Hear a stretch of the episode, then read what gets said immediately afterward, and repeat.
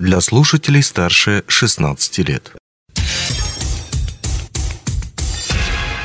Потенциально опасный случай –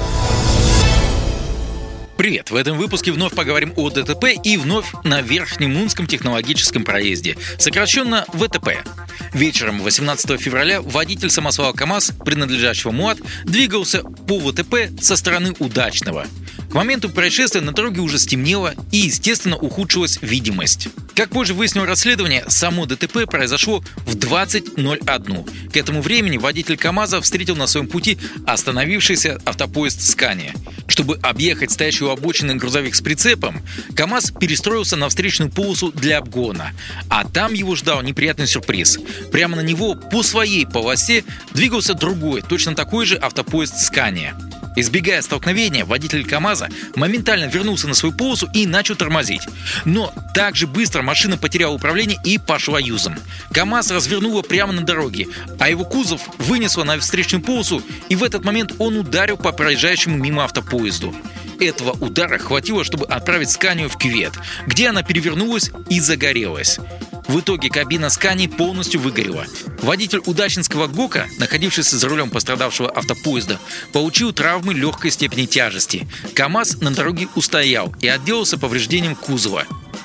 Расследование этого ДТП на момент подготовки передачи продолжается. Однако уже сейчас известны предварительные причины происшествия, которые можно назвать. Как утверждает сам водитель КАМАЗа, После резкого торможения колеса его машины заблокировались, из-за чего она и ушла в занос. А вот Тарас Ткаченко, руководитель службы производственной безопасности МУАТ, допускает, что колеса могли быть заблокированы, но главной причиной произошедшего называет нарушение правил дорожного движения. Согласно пункту 10.1 ПДД, водитель должен вести транспортное средство со скоростью, не превышающей установленные ограничения, учитывая при этом интенсивность движения, особенности и состояние транспортного средства и груза, а также дорожные и метеорологические условия.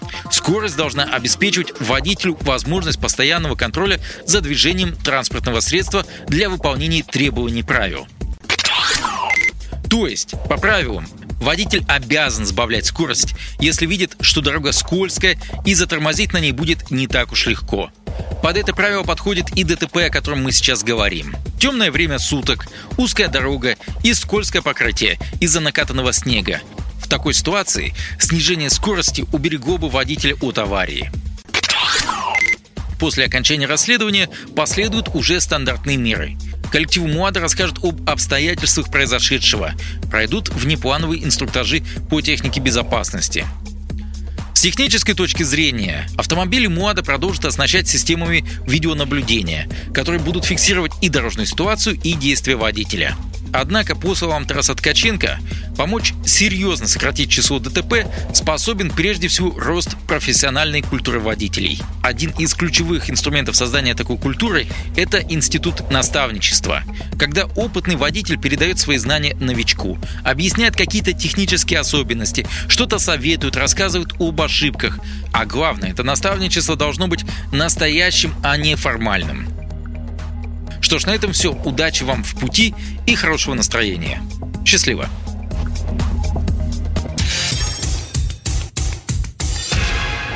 Потенциально опасный случай –